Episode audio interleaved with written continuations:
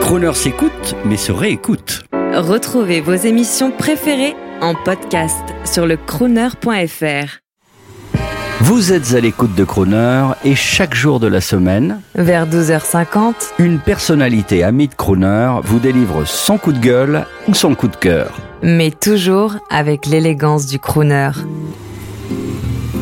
Bonjour, c'est Olivier Dassault pour Croner Radio. Être député et vouloir le faire bien prend beaucoup de temps. Mais pour moi, la création artistique, c'est du temps sur le temps. Le temps qui compte, c'est le temps où je saisis la lumière avec euh, un appareil photo et puis également un piano, euh, pas trop loin à la maison.